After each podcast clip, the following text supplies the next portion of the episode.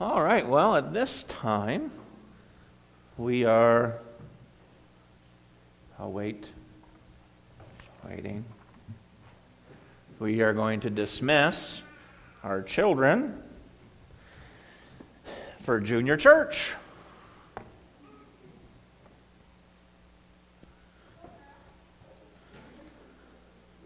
And the rest of us are going to open to the book of James for a couple minutes.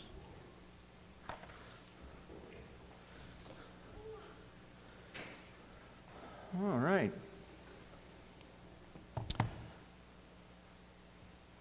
The book of James. I think, I think I'm just getting in a place, and I, asked you, I thanked you for patience there um, earlier in the service. I think I'm in that place just to just to start really now settling into it, and that takes time, right? That takes. Uh, I didn't go and write down how many chapters, like I know how many chapters there are, but verses and, and words that you have to work through and outlines. And um, well, you can ask Carissa. I mean, I got, I got probably close to 200 hours uh, into the book of James, just, just front to beginning, right? Just grasping it. So this, this is a study. And uh, I mean, last week, you remember me sharing there from a, uh, one of my mentors and his concern. I mean, here's a man in his early 70s. His concern is why is the, the pastor the only one that knows how to study? That's a real concern um, for, for today's day and age.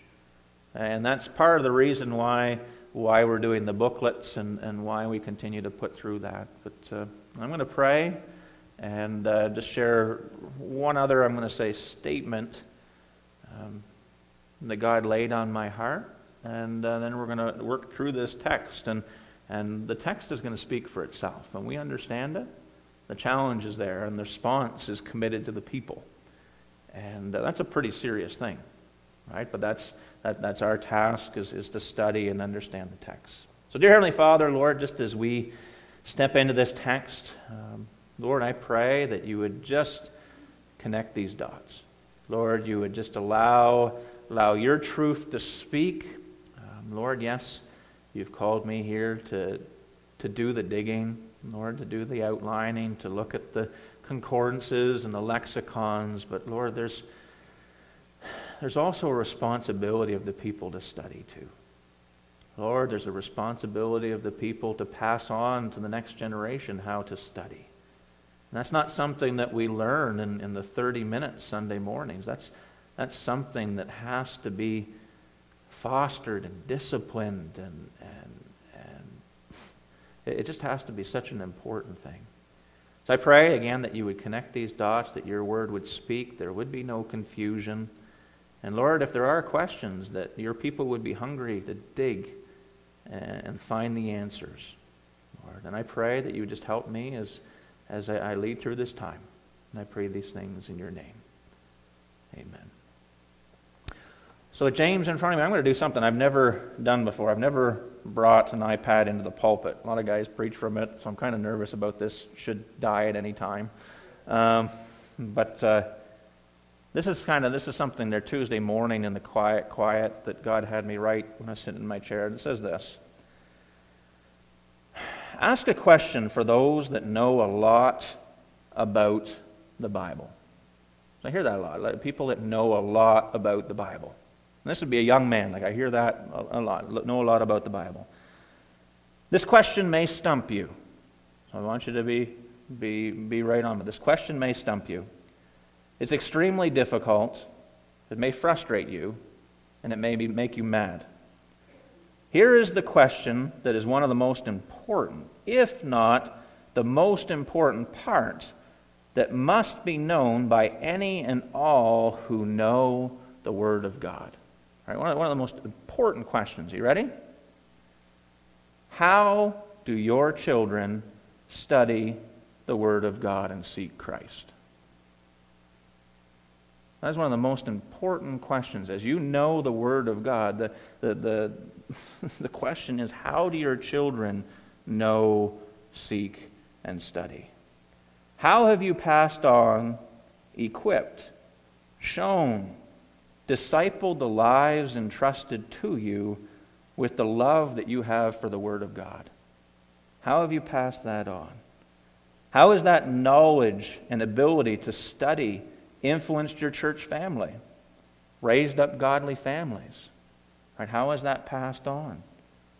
Thoughts to ponder. Knowing things does not spiritually grow things. I believe that that is why, in many cases, we have empty pews. We either don't know how to study or we don't study. We either want it laid out easy and bare, or we don't care. And what does that do? Say it spiritually removes the following generation.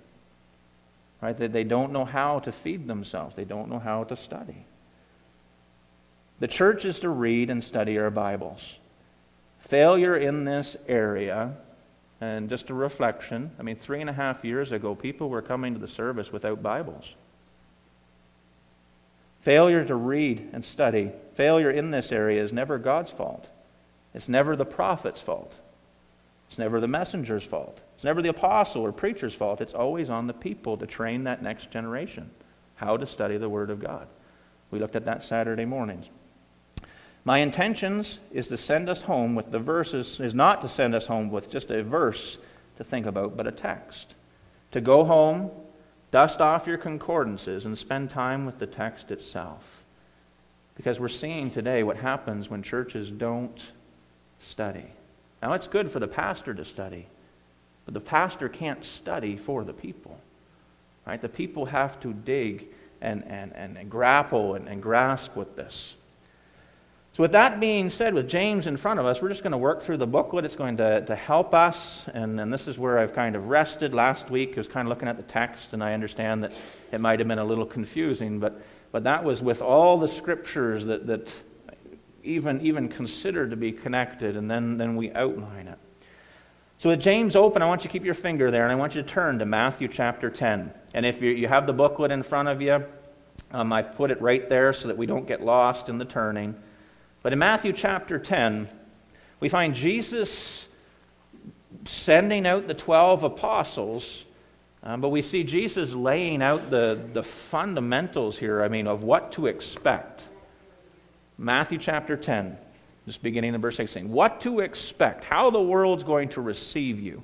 Um, you know, when, you, when you're joining Jesus' team, guess what? This is what you are going to face you're going to suffer. Right? You're going to be put on trial. You're going to, to have, have persecution. And that basically, whenever we, we open our mouths for Christ, guess what? Today, even, we're opposed. I mean, I, I know from my own church family, you sit down with a, a counselor from school, right, and you speak, speak truth, you try and share, well, no, that's not what we agree with. Guess what? You're crazy. They disagree with you. They even go over you with their authority because you're, you're presenting something that does not make sense to them. So, so we understand this pressure. And these apostles, and, and as James is writing, it is to the, the brethren, the ambassadors that are representing Christ, they understood what they were being called to. And in verse 16, it says, Behold, I send you out. Now, who's the you? You are these 12 here. You are these ambassadors that are going out to represent Christ and speak as the Spirit leads them. Behold, I send you out as sheep in the midst of wolves. Therefore, be wise as serpent, know, know when to run, know when to remove yourself from the situation, and harmless as doves. But beware of men and women. Let's not remove the opposite sex here. Women can be vicious as well. But beware of men and women for they will deliver you up to councils and scourge you in their synagogues. You will be brought before governors and kings for my sake. Whose sake? For Christ's sake. The king's sake. The Savior's sake. As a testimony to them and to the Gentiles. And we're going to pause there, and then the idea there that, that's grasping here is these these why does a Christian go through suffering? Why are these ambassadors facing these various trials? And it's for Christ's sake. It's for a testimony, right? It's bearing witness of, of, of who he is to them and the Gentiles. As James himself Right? As he's writing this book from Jerusalem, he was a pillar in the Jerusalem church in this AD 44 to, to AD 50 time. As James himself endures through the hardships, trials, and sufferings for Christ in Jerusalem, just a quick side note there's even a, a war that's being fought in this time between the king of Nabatea and, and, and Judea. I mean, there's an animosity going on. He reminds the sent out apostles and ambassadors that each of them had been called to this very thing to suffer as a testimony of Christ. Right? And that, that there's so many applications for us various trials, um, pressures, politics, times, seasons, right? We're doing it for Christ. Right? Christ is displaying himself through us. So we are going to take time, if you've got that there booklet um, beside you there, we're just going to work through, and, and it's not overcomplicated, and this shouldn't take us very long to work through this booklet. I'm just going to read. So here in this text, it says, All joy esteem it, brothers of me. When testing of character, you might fall into. Right, and we understand sentence structure here, the diverse uh, fall into. Now, this would be the booklet that was on the table this morning. Okay, sorry, the, it's, it's stapled, it's not the actual book. So, all joy, esteem it, brothers of me. And if you don't have one, just put your hand up, and uh, Edward, will, Edward will pass one out to you. All joy, esteem it, brothers of me, when testing a various testing of character you might fall into, knowing now, this would be our, our word, and I always think of Neil, and we did this last time knowing with experience, gnosko, right? Knowing with experience. Knowing with experience that test you, that divine faith brings out endurance in difficulty. Now, we're just going to pause there and talk here for a second. As the apostles were being sent out, as the ambassadors of the early church after Pentecost were being sent out, were they going out with this message of Christ on their own? No. They had the Spirit, right? They had the Holy Spirit indwelling them, right? Where they had the, they were attached to what? I'm thinking John chapter 15. They were attached to the vine. They had a direct connection to Christ as they went out. Right? And we understand in John 15, because we covered it a couple weeks ago, without me you can do nothing. So as these ambassadors are going out with the various trials, and what they, they, were, they were abiding in Christ, they were, they were serving, but it was, it was Christ doing it through them. Fascinating. So this faith was them connected, trusting in, um, leaning on, committing themselves to Christ that they were connected to. So, knowing with experience that the test you, that this vine faith being connected to Christ brings about endurance in difficulty. How do you know? how do you know that you're connected to the vine? How do you know that you're spiritually in fellowship with Christ? Well, oftentimes it's how you handle problems, isn't it? It's how you allow Christ to lead you through things like your mom rolling her car at 5 o'clock in the morning on Tuesday. Right? I mean, it, it, it, it's responding that way. I mean, the first thing I did, she called me four minutes later, was pray. And then rapidly, now don't picture me on my knees and take 20 minutes in prayer. I was praying as I grabbed my boots and my heavy coat, running for the car. But I didn't know what I was going to find. Right? For me, this was a, a, serious test of my faith. And, and when I got there, I still didn't know what to find. When the, the, the fire department, I didn't know what to expect. But this was something that God was revealing to myself as well as the people I was interacting with. You know what, Lord? I'm connected with you. I'm connected to the source. And He led me through that. And that's the idea here. Knowing with experiences, here we go. Lord, um, help me through this. But it's not just me, other people are watching. Right? How are you so calm in this? It's not just I can't do anything about it, so I might as well throw my hands up. No, the Lord is leading us through this. And this is the same principle. These uh, uh ambassadors for Christ under, understood from Jesus' teaching and preparation that, that he would lead them through these things. They're attached to the vine. If there's no sin, they're attached to the vine, and he would lead, he would speak, he would, he would bring them through these, these ministry opportunities.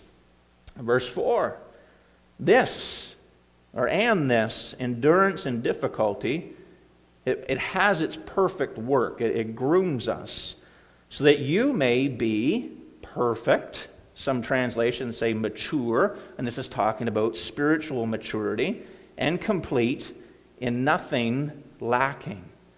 So, this idea as these apostles are being brought before governors and kings and trials and going through persecutions, right?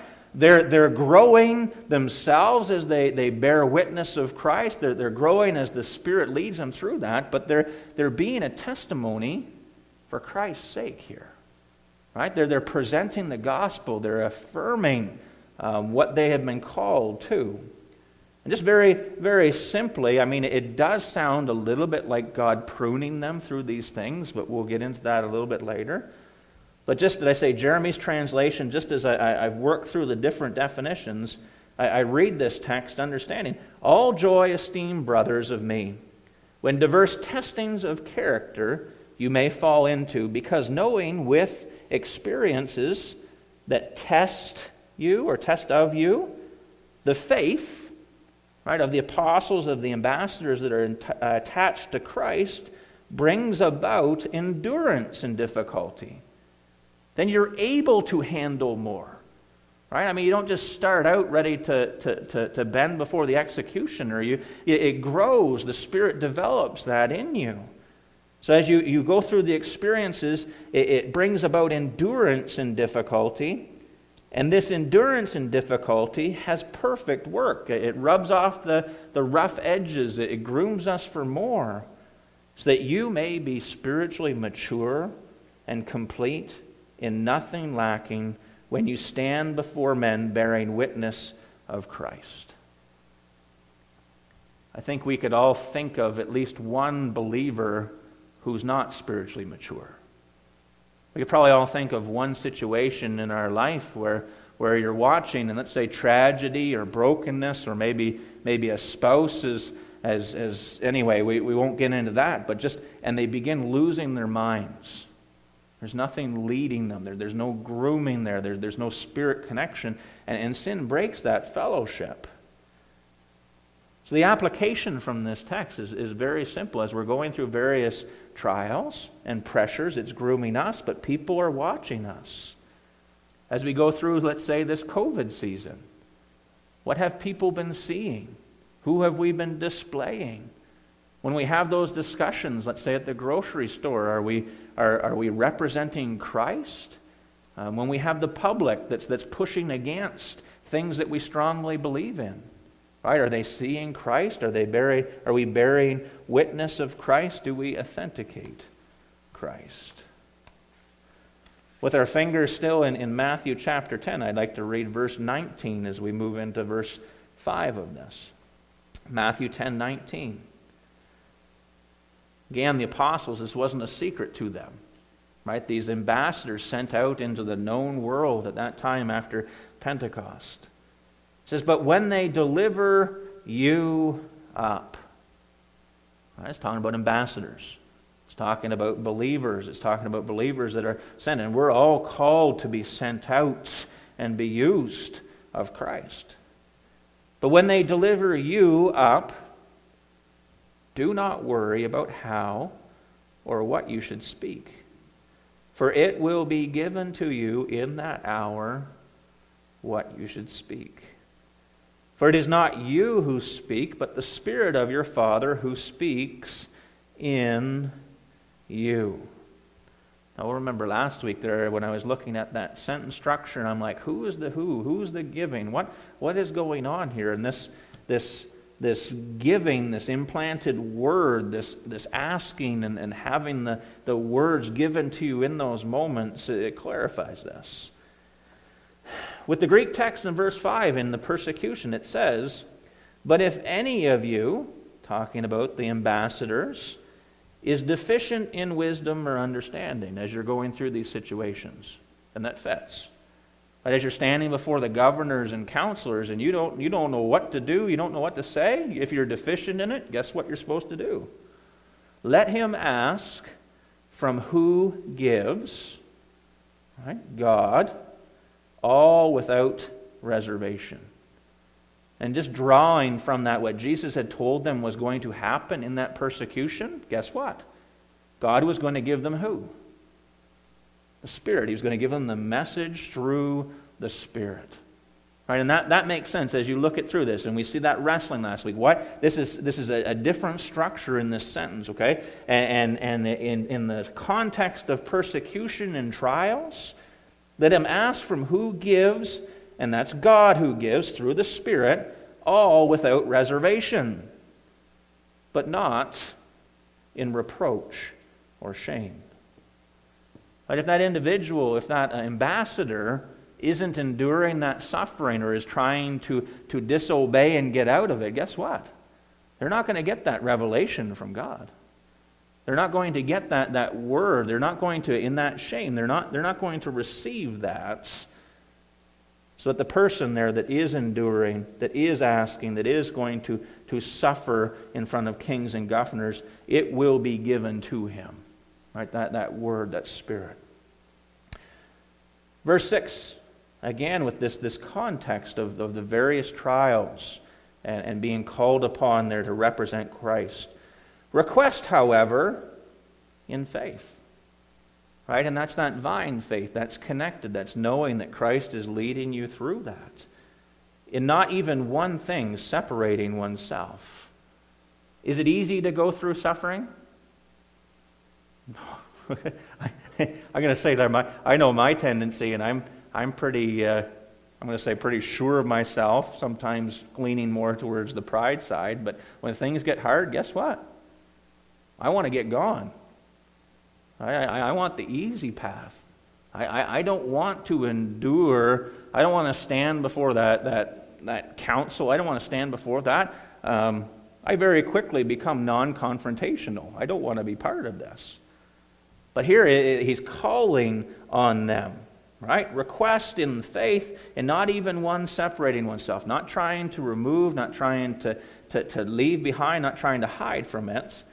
For he who separates himself is like a wave of the sea being blown by the wind and being tossed by the wind. So that person that's trying to get out of that suffering, they're just, just, just being driven around. It's just, it's just chaos for them. And I think we could recognize that. I mean, I know COVID isn't the end of the world, but we've seen believers all over the roadmap on everything since the last two years, have we not? I mean, we, we have seen very unchristian responses from pastors and leaders from churches where you're going, whoa, I, that, they are not reading their Bibles here. Right? Vaccines, vaccine passports. I mean, everybody's got opinions over it, but it's definitely like people being driven and tossed with the wind, isn't it? And why is that? Right? It's because they're not, they're not settling themselves. They're not centering themselves. They're not facing whether it's the political pressures or the public pressures or all the other pressures. They're not, they're not saying, Lord, we're asking you. We're attaching ourselves to the vine. We're, we're allowing you to lead us through this. And we see that contrast. Being given the answers and leading through the various trials or and we see the damage that's caused through that. I mean, that was very important for these sent out ambassadors back then, right? We must speak for Christ. We must center ourselves on Christ. Verse 7 For not suppose, and this is for the man that's trying to get out, get out, trying to disobey what God's calling him to do, trying to remove himself from, from this suffering, this persecution. For not suppose he, that man, that he will take hold or receive of anything from the Lord. Uh, God's not going to be able to use him if he's trying to get out of that situation he's called him to. If he's trying to get out of that various trial, get out of that, that, that, that specific task that he's calling that ambassador of Christ to, to step into. He's a double minded man unstable in all the ways of himself. We catch that flow. We catch that flow. The context is, and I'll just read it through just so we grasp what this is saying. But if any of you, context persecution, is deficient in wisdom and understanding, let him ask from who gives God, the Spirit, all without reservation but not in reproach, um, not in shame, not trying to, to remove themselves, and it will be given to him. However, request in vine faith, connected with Christ, and not even one thing separating oneself from.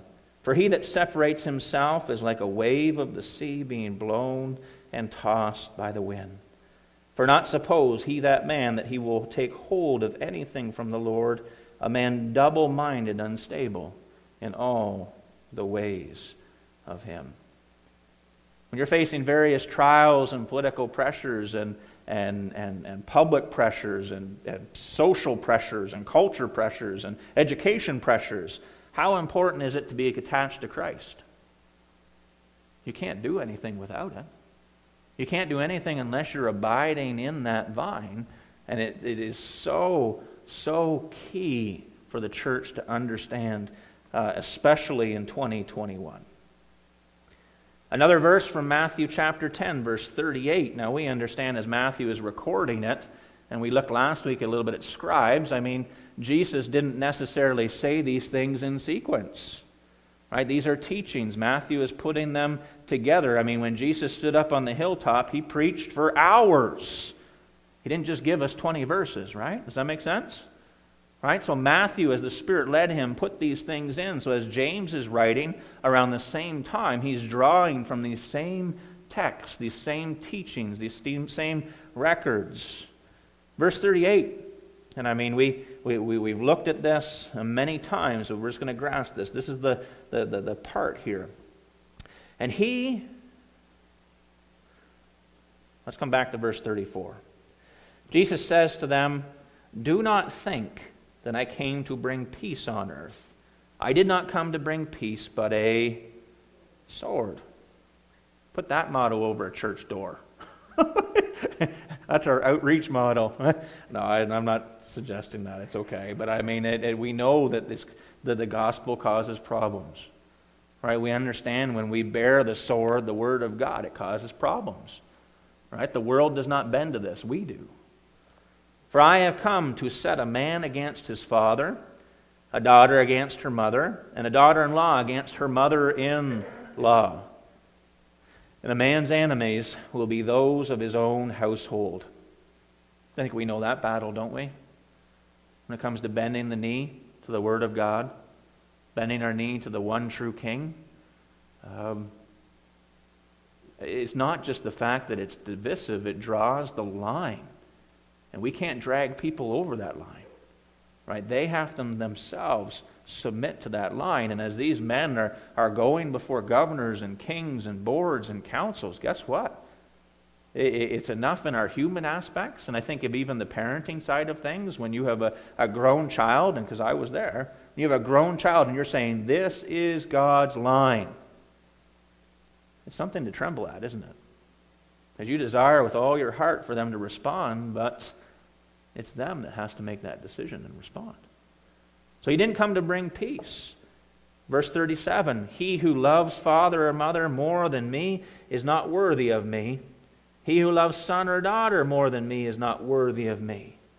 Right? If, if they won't bend, if they won't, if they won't surrender and submit, um, they must be left behind.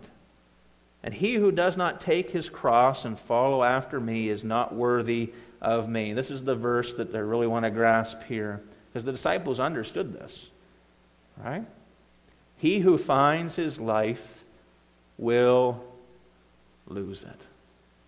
Whether that's the rich man choosing the earthly pleasures of this world, whether it's the, oh, I'm trying to think there what we were, we were calling them, not, sorry, not we, when a, um, it was a podcast, the, the secret believers, right, choosing the things of this world, right, trying to, trying to, trying to play both sides of it, right? the, you, you live for this life, guess what? It says you are going to lose it. There's going to be consequences in the kingdom. There's going to be consequences when you stand before the judgment seat of Christ. He who, pardon me, he who finds his life will lose it, and he who loses his life in this life will find it. People died in the early church all the time. Christ's ambassadors were killed for representing Christ. There's a reason why the church was continually dispersed because the world opposed it. And that's what these ambassadors, these, these believers, were, were facing on a day in, day out. And James is addressing this. So, with our booklet, we'll come over to verse 9, where it says, However, and this is just with verse 39 in mind, he who finds his life will lose it. So you have the, the, the you, you live for this life and you will be you'll be depressed, you, you'll be lowered in, in standing, you'll, you'll lose it. However, exalt the brother, he lowly in status, in the high raised position of him. Context is still suffering. So he who loses his life in this life because he's committed all to Christ right? He, he, he's surrendered to the suffering, he's surrendered to, to representing Christ. He's going to receive that high position. He finds it, right? And it's just such a, a beautiful principle.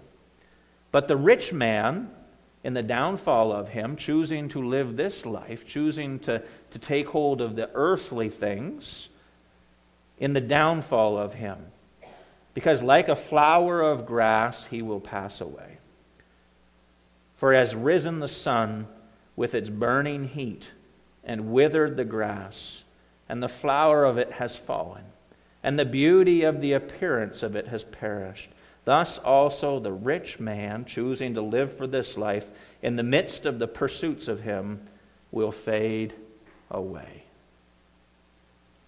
Very clearly from that, that, that principle in 39 he who finds his life will lose it and he who loses his life for my sake will find it. I think we grasp grasp that. Matthew 10 verse 22. Well, we keep keep moving, suffering persecution for Christ. Um, don't flee. Don't flee from the suffering. Don't flee from what God is calling you to endure. Right? And I mean that makes sense. If God's calling me to stand before a governor and preach Christ, and I choose not to do it because I know it's going to be hard, is that sin? I mean, that's disobedience. If God asks me to step into a, a school system, let's say we're addressing, because we remember this from the States, right? The parents were stepping up to, to stand before a council that is preaching, let's say, homosexuality in the, the kids' curriculum. And I, and I know it's going to cause me problems. And I know the Spirit is leading me to do that. If I don't do that, is that sin? Yeah, it's sin. It's disobedience. I'm, I'm denying God's call on my life. And as Jesus is preparing and, and as James is writing to these ambassadors, uh, verse 21 and 22, again, with that, it's placed before you. The Spirit is going to lead through you through it. You're attached to the vine. You're going to be given the words to say. Matthew 10:21 says, "Now brother will deliver up brother to death, and the father his child, and children will raise up against parents and cause them to be put to death." It's a physical consequence going on here, isn't it? And you will be hated by all for my name's sake. As you're standing up for Christ, as you're, you're being that ambassador, as you're speaking for Christ, you're going to be hated by all for my name's sake. But he who endures to the end will be will be saved. Saved from what? Let's look at the text this morning coming down through. Blessed is the man who endures. Now, I have a concordance. Found out Glenn has a concordance. you know, I, am sure we have concordances kicking around here, but you, you, you look up these words, and Dustin, we'll just get it on our phone. It takes two seconds. We've been doing that Sunday nights with Bible Hub. Um, but blessed is the man who endures or holds one's ground, right? Stands his ground against enticement to sin. Right now, without removing this, this is context. We're, looking at the various trials, what the ambassadors are called to.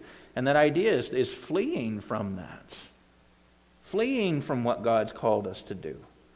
Because having been approved, he will take hold of the crown of life, or the crown, the life, that he has promised to those loving him. Just pause there for a second. Because there are crowns for suffering, are there not? Right, we know that. Um, there, are, there are inheritance, there are rewards, and this crown of life is, is, is us sacrificing our, ourselves in this life, you know, losing this life and finding our life in the next. This is, this is a, a payment, this is a reward that's given to those who fully commit themselves to that sacrifice for Christ now. So blessed is the man who holds his ground against the enticement of sin to, to not run, right? Not deny. He allows himself to just, okay, Lord, you, you lead me through this and I'll speak as, as you call on me to speak because having been approved, he will take hold of the crown of life that he has promised. Who's the he? Christ, right? The king. Right? What did Matthew 10 22 say? You will be hated all for, for, by all for my name's sake, but he who endures to the end will be saved. Right? There's, there's the, the life that's coming, there's the judgment seat. You're going to receive that crown. He has promised to those loving him.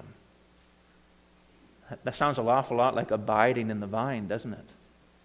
Can you love Jesus and not be walking in obedience? Not biblically. I mean, I can buy the, the bumper sticker and say I love Jesus and listen to, to music and, and, and, and carry my Bible around. But, but if you are living in sin, if you're not walking in obedience, you are cut off from the vine. And we'll read that in John 15. If you're not doing for Christ, guess what? There is broken fellowship. You are not attached positionally you're attached to Christ. I mean, we believe that. When you place your faith in Christ and what Jesus did on the cross for your sins, and, and again, we, we believe that instantly you receive the Spirit. You're regenerated and dwelt, adopted, and, and sealed. But then we have a lifetime of sanctification where we're called to obey and stay attached in that fellowship. If I'm not serving, if I'm living like the, the world, if I'm, if I'm doing whatever, guess what? It's pretty quiet on the spiritual side, isn't it? You can read the verses, but guess what? It's the Spirit that, that, that, illuminates them. You can, you can go to the functions, but guess what? If there's sin in your life, you're not attached to that vine. Right? You're, you're, there, there's a, a broken spiritual fellowship, and, and the, the word even in here is, is dead. Right? You're living as though you're spiritually dead. You're just like the, the world. Makes sense. It's a condition of the church that we're really concerned about. You can't live in the world and say that you love and are abiding in Christ. And I think we would agree with that, right? Verse 13 No one being enticed to sin, and, and, it's tempting to remove this from, from that context of, of standing before governors and, and, and, and answering God's call to be persecuted. Because everybody, like I know me there, I want to run. I, am enticed to flee, I'm enticed to, to avoid this. No one being enticed to sin says that by God I am being enticed to sin. God, God doesn't call, God, isn't God making you avoid that? Isn't God leading you, uh, you know, to say no to that circumstance? For God is unable to be enticed to sin by evil or evil things, and he himself entices no one. A man, however, is enticed by the personal desire, being drawn away and being enticed. That's when you don't want to say yes to Christ and, and sending you in that situation. You don't want to, to speak when God is calling you to speak. Uh, I think of how many times it must have been hard for my own parents when I was living in sin, right, in my own life choices, for them to, to, to say, No, Jeremy, this is the line. We are speaking for God. This is, this is what you have to return to. This is what declares you, you guilty and separated from the vine, not positionally, but in fellowship. That silence in your heart is because you've stepped away from that fellowship with Christ. Verse 15 Then the desire, having conceived, gives birth to sin. Right, that's when you act. And the sin, having been fully grown, brings forth death. I'd like you just to turn to, I got it at the bottom of the sheet, but those that don't have the sheet, John chapter 15. Such a, an important principle because you can't sit in a pew week after week, year after year, living in sin, right? With, and say that you love, say that you're abiding. You can't, can't not be doing, not be obeying, and say you're loving Christ and abiding. And, and for these men being called to represent Christ and speak for Christ and, and stand in the face of what the world's trying to do, they had to obey or they, had them, they found themselves separated. John chapter 15, verse 5 and 6. These words really should be memorized. I am the vine. Lord and Savior, Messiah King is speaking. You are the branches, the ambassadors, the believers, the ones representing Him. He who abides in me continues, remains. He's talking about that spiritual fellowship, obedience, examining your hearts, repenting of sin. He who abides in me and I in him bears much fruit. For without me you can do nothing. If anyone does not abide in me, he is cast out as a branch and is withered. And they gather them and throw them into the fire, and they are burned. We looked at this there a number of months ago. This isn't talking about losing your salvation. This is talking about if you're not going to serve, if you're not going to stand up and speak when He calls you to speak, if you're not going to be found in obedience, you are removed from that spiritual fellowship you're removed from that, that serving. And guess what? You become useless. Right? And, and, and you are removed. You are removed. There's a broken spiritual fellowship. And that's that death. It brings forth death, that broken fellowship, that, that being removed. And this is a pretty serious thing, isn't it? These are believers. This isn't talking about heaven. This isn't talking about heaven and hell. And we saw that if you look at the notes, and I encourage you, I highlighted a couple there. So we looked at um, Acts chapter 5, Ananias and Sapphira, right, where God killed them as chastisement for lying to the Holy Spirit. They were believers. You don't play both sides of the line. 1 Corinthians 5 talks about casting that, that one living in sexual immorality to Satan for the destruction of the flesh. So he can't harm himself anymore from when he's standing. I mean, this is a serious thing. Don't play both sides of the fence. Um, 1 Corinthians 11, again, people that were, were treating people with partiality and not observing the Lord's table, guess what? Many were sleeping. What does that mean? They were dying in chastisement. That's how serious this is. And the last part of James speaks that. So this is talk, don't flee don't flee from what God is calling to you. Don't, don't flee as ambassadors. When I call you to speak, speak. Suffer, go through those enduring things. If you turn the page to point number five, the king promised upon approval the crown of life in his kingdom. James is saying to the brothers, don't go astray, brothers, my beloved, the ambassadors. Every good, ooh, that's a new word every good gift and every perfect gift from above. Do you see that highlighted there? Coming down from the Father, the light, with whom there is not variation or shifting shadow. And just contextually, there, as their ambassadors are going through, what, what were they continually promised? They were continually looking for the coming kingdom. They were continually looking for, for Christ's return. That was the anticipation. Um, John chapter 14 uh, about preparing mansions, right? That he's going to return for them. The Jewish and Christian anticipation has always been the coming Christ, the coming Messiah. And that has to be ours too. James is calling on them to think about it. It's not about this life, it's about the king's return, it's about the coming kingdom. It's as you're going through these sufferings, right? pardon me, it's about your place and position. It's about the inheritance. It's about the blessing. And that's why all these different texts that we've been looking at the last couple of weeks there, it all has us, it's not about now, it's about then. That's how we're called to live this life too, is it not?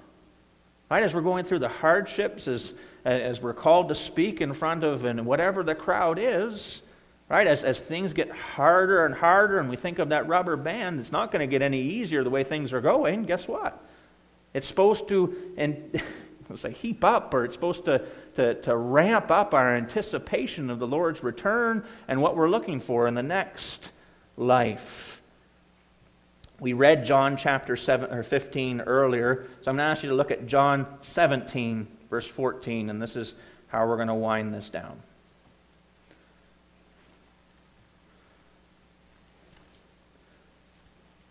And I mean, the text does, does speak for itself. When we're in John chapter 17, we need to attach ourselves to the vine for this suffering call. Now, I've tried this morning to cover all bases. I think we're all either parents or grandparents, um, teachers, nurses. You know, like we're living in a world, this touches all of us, right?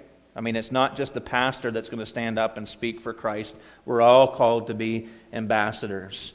And this is such an important key thing that we're, we need to be attached to that vine. And for these ambassadors that James is writing to in that time, they understood that they were called as that first fruit sacrifice. Matthew chapter 10, it explains them. You are going to suffer. You're going to be persecuted. I mean, it's not going to be, oh my word, how did I get here? It's like, no, you've been trained for this. In the Greek text there on your, on your, on your, page, on number five, says, according to his will. He brought forth us. You see that? The apostles, ambassadors, the, the believers of that time. He brought forth us by the word of truth into this state of, of being or into the being of, into the state of us, the first fruits, which speaks to the sacrifice, the beginnings of a sacrifice, a kind of, pardon me, let me start that over. We'll work through that. He brought forth us by the word of truth into this state of us a kind of first fruits, the him created. And you spend any time in there, and there, that is a really cool points there. Are we created on our own? No. Were the, were the apostles created on their own? No. No. Christ, Christ chose the apostles, the ambassadors, where the, the 120 that were at Pentecost, those that were sent out they were created by Christ. And this is all about the Spirit indwelling and regeneration. They were created for Him for a specific task, the same way each, each and every one of us is called to do. We were created as a suffering first fruit. We were created to obey the call in our lives. We're, created to represent in the hardships and the trials. It says he brought us forth by the word of truth into the state of us as this sacrifice, kind of sacrifice the him created. And just from the priestly prayer in John 17, this knits it together for us. Just write that down. I don't think I put that in there. John 17, verse 14. I have given them your word. How are, how are these ambassadors called out? By the word. I have given them your word, and the world has hated them because they are not of the world, just as I am not of the world. They were hated, they, they were brought forth by the word. I do not pray that you should take them out of the world, but that you should keep them from the evil, the evil of the world, the, the evil that Satan causes, the things that draw us into that. They are not of the world, just as I am not of the world. 17. Sanctify them by your truth. Your word is truth. As you have sent me into the world, I have also sent them into the, the hating, rotten, persecuting world. He sent them as that beginnings of a sacrifice. He sent them as, as that, that ambassadors of Him. So, according to his will, he brought forth us, the ambassadors, by the word of truth into the state of us, this first fruit sacrifice, the him created.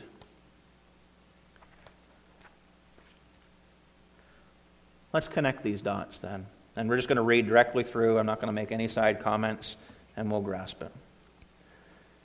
To the brethren, apostle, ambassadors for Christ, the spirit led Christian suffering attached to the vine, all joy esteem, brothers of me, when diverse testings of character you may fall into, because knowing with experiences that test you, the faith, that vine faith, brings about endurance and difficulty. And this endurance and difficulty, perfect work has, so that you may be spiritually mature and complete in nothing lacking. This speaks to your testimony when, and when, when you stand and bear witness to Christ and the judgment seat. When you're standing before governors, kings, and councils, but if any of you is deficient in wisdom or understanding, let him ask from who gives God, right? Gives, comma, God, through the Spirit, all without reservation but not in reproach, and it will be given him. Request, however, in this faith, in not even one thing separating oneself from. For he that separates himself is like a wave of the sea being blown and tossed by the wind. For not suppose he, that man, that he will take hold of anything from the Lord, a man double minded, unstable in all the ways of him, when one loses his life and finds it. However, exalt the brother, he lowly in status and high position of him, but the rich man, held to earthly things, and the downfall of him, because like a flower of grass he will pass away. For the sun has risen with its burning heat and withered the grass, and the flower of it has fallen, and the beauty of the appearance of it has perished. Thus also the rich man in the midst of the earthly pursuits of him will fade away. Blessed is the man who endures the enticement to sin, right, to, to remove themselves. Because having been approved, he will take hold of the crown, the life that he has promised to those loving him. Knowing being enticed to sin says, By God I am enticed to sin. For God, unable to be enticed by sin, by evils, entices now he himself no one. A man, however, is enticed by the one desire being, by the own desire being drawn away and being t- enticed.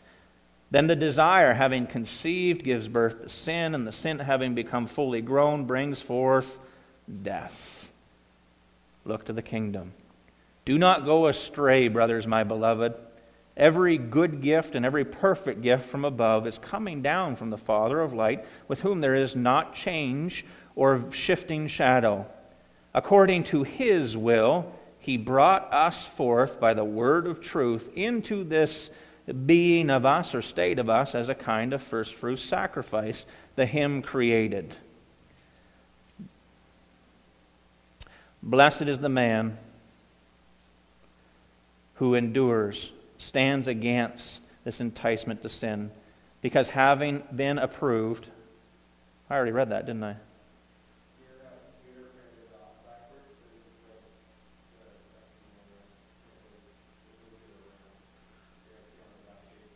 I'm on the back page. Okay. Thank you. Remember what we are promised to anticipate. We are to sacrifice ourselves like Him for Him. We will be given our wages, our place and position, inheritance, then, talking about the kingdom. Do not go astray, brothers, my beloved. Every good gift and every perfect gift from above is coming down from the Father of light, with whom there is no change, not change or shadow, shifting shadow. According to his will, he brought us forth by the word of truth into this state of us as a kind of first fruit sacrifice, the him created. Um, sorry, that kind of caused a little bit there, but, it, but it's there before us. Suffering, uh, what we're called to do. And I don't want to belabor it because I'm already over. But in 2021, what does this look like in our churches in North America? The idea of being called to represent Christ, the idea of being called to, to stand before and speak the Word of God no matter what, standing on the, the Word, we've been called apart and, and being attached to the vine. What does that look like in the churches of 2021? It's concerning, isn't it? Why is that? Why, why is the church in that state? Just a simple application from the text. Sin breaks spiritual fellowship with Christ. We understand that, right? You live in the world, sin breaks that spiritual fellowship. The sinning saint will not stand and suffer because they have separated themselves from Christ. We've covered a lot of verses there. But that's the, that's the text speaking, and, and we understand that we're not living in a day and age where many many professing Christians are connected spiritually to that vine.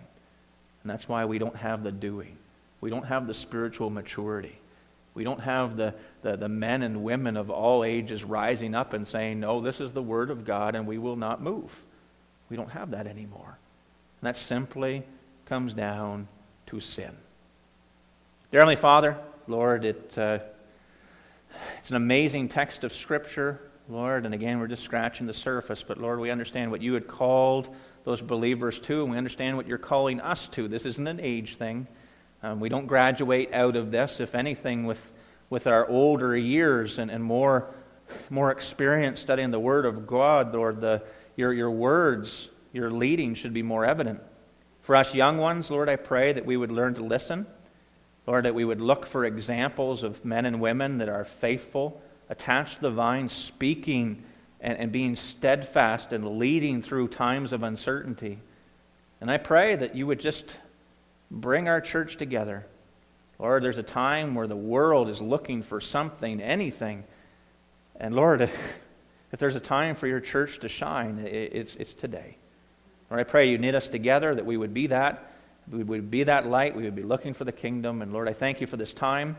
I pray that for our people, our church family, just to go home and, and ponder these things, to dig into the truth, and, and that we return uh, this evening uh, in, in our study and just, just hungry to see what you have to say. And I pray these things in your name. Amen.